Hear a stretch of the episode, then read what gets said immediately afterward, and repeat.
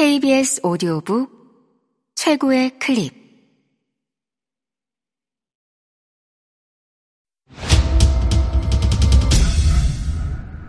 KBS 오디오북.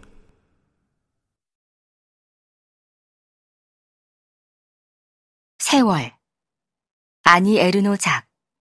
성우 천송이 읽음 모든 것은 눈 깜짝할 사이에 지워질 것이다. 요람에서 무덤까지 쌓인 사전은 삭제될 것이다. 침묵이 흐를 것이고 어떤 단어로도 말할 수 없게 될 것이며 입을 열어도 나는도 나도 아무 말도 나오지 않을 것이다. 언어는 계속해서 세상의 단어를 내놓을 것이다. 축제의 테이블을 둘러싼 대화 속에서 우리는 그저 단 하나의 이름에 불과하며 먼 세대의 이름 없는 다수 속으로 사라질 때까지 점점 얼굴을 잃게 될 것이다.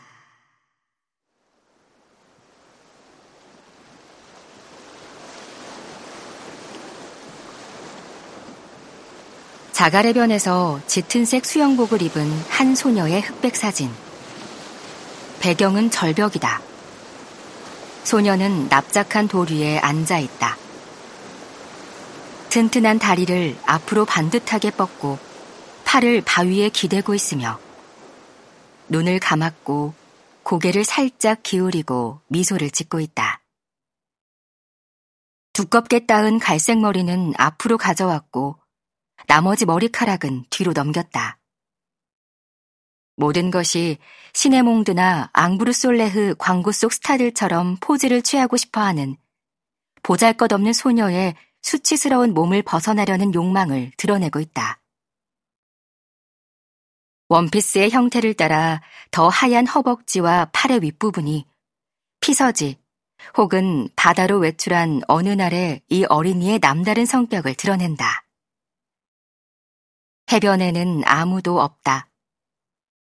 사진 뒷장에는 1949년 8월 소트빌 쉬르메르라고 적혀 있다.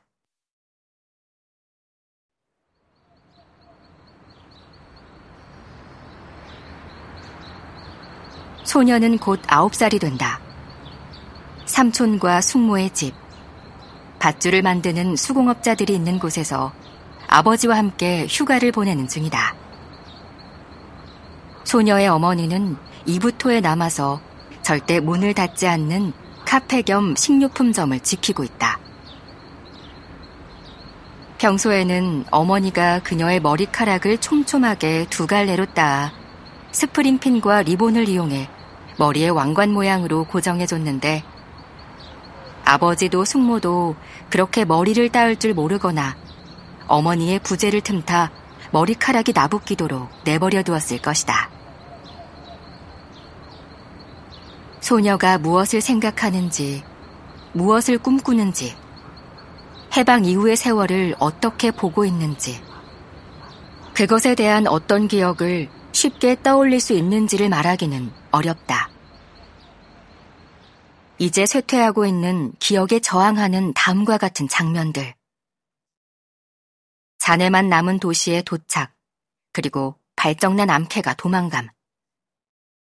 부활절 방학이 끝나고 소녀가 학교에 간 첫날 아는 사람이 아무도 없었음.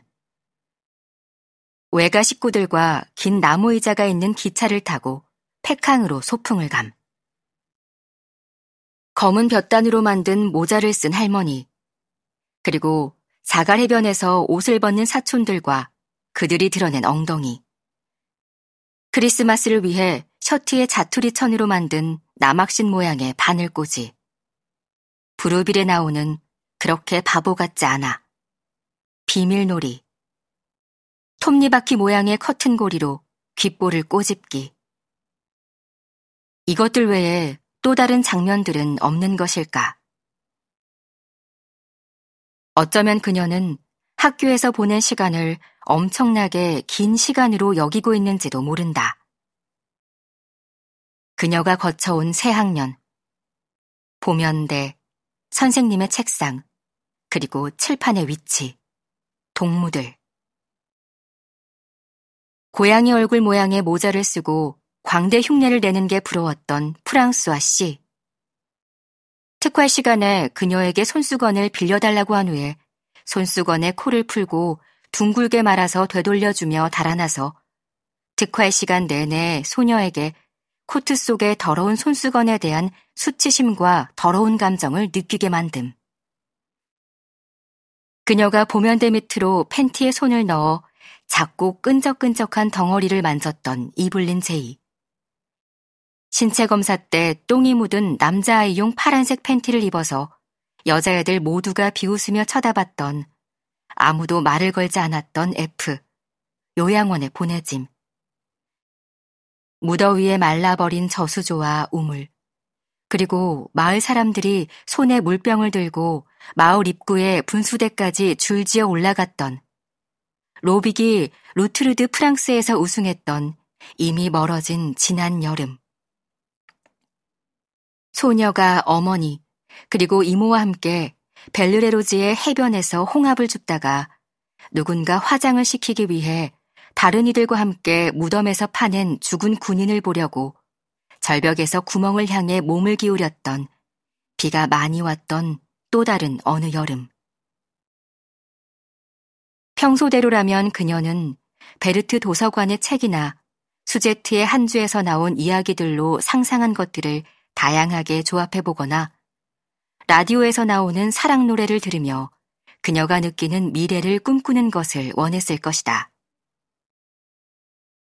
분명히 소녀의 생각 속에는 뱅상 오리올, 인도 차이나 전쟁, 복싱 챔피언 마르셀 세르당, 피에로 르 푸, 비소 독살자, 마리 베나르 같은 정치적인 일들, 여러 가지 사건들, 훗날 유년기의 풍경이라고 인식될 만한 것들이나 익히 알려진 소문 무성한 모든 것들은 아무것도 없었을 것이다.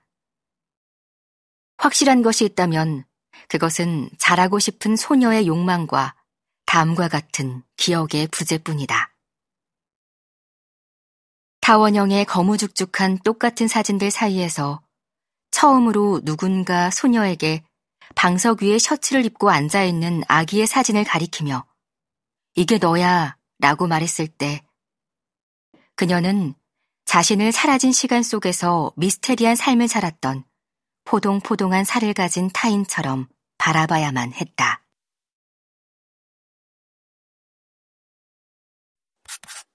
KBS 오디오 북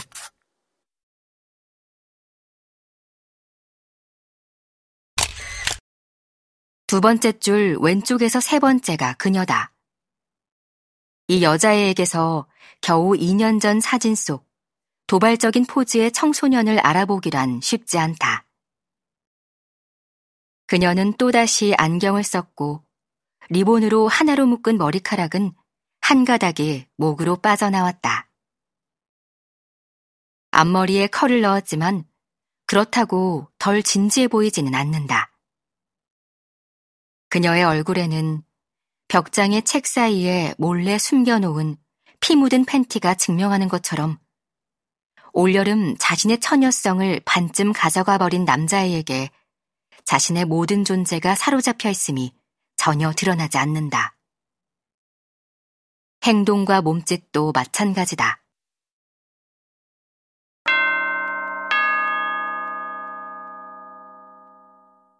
수업을 마치고 그를 다시 볼 수 있다는 희망으로 길을 걷고 여학생 기숙사에 들어가서 운다. 몇 시간 동안 이해하지 못한 채 장문을 붙들고 있으며 부모님 집에 돌아가면 계속해서 온니 유를 듣고 토요일에는 빵과 비스킷, 초콜릿을 마구 먹는다. 철학의 언어를 익히기 위해 버려야만 하는 살아있는 존재의 우둔한 기색은 전혀 없다. 본질과 정원적 명령으로 육체와 식욕, 나오지 않는 생리에 대한 집착을 몰아낸다. 현실이 더는 현실이 되지 않도록. 추상적이거나 만져지지 않는 지적인 것이 될 수 있도록 현실에 대해 생각한다. 몇 주 후 그녀는 먹는 것을 멈추고 다이어트 약을 산다. 그녀는 단지 순수한 정신 상태일 뿐이다. 그녀가 수업을 마치고 장터 축제의 막사들로 둘러싸인 마른 대로를 올라갈 때 시끄러운 음악은 불행처럼 그녀를 따라다닌다.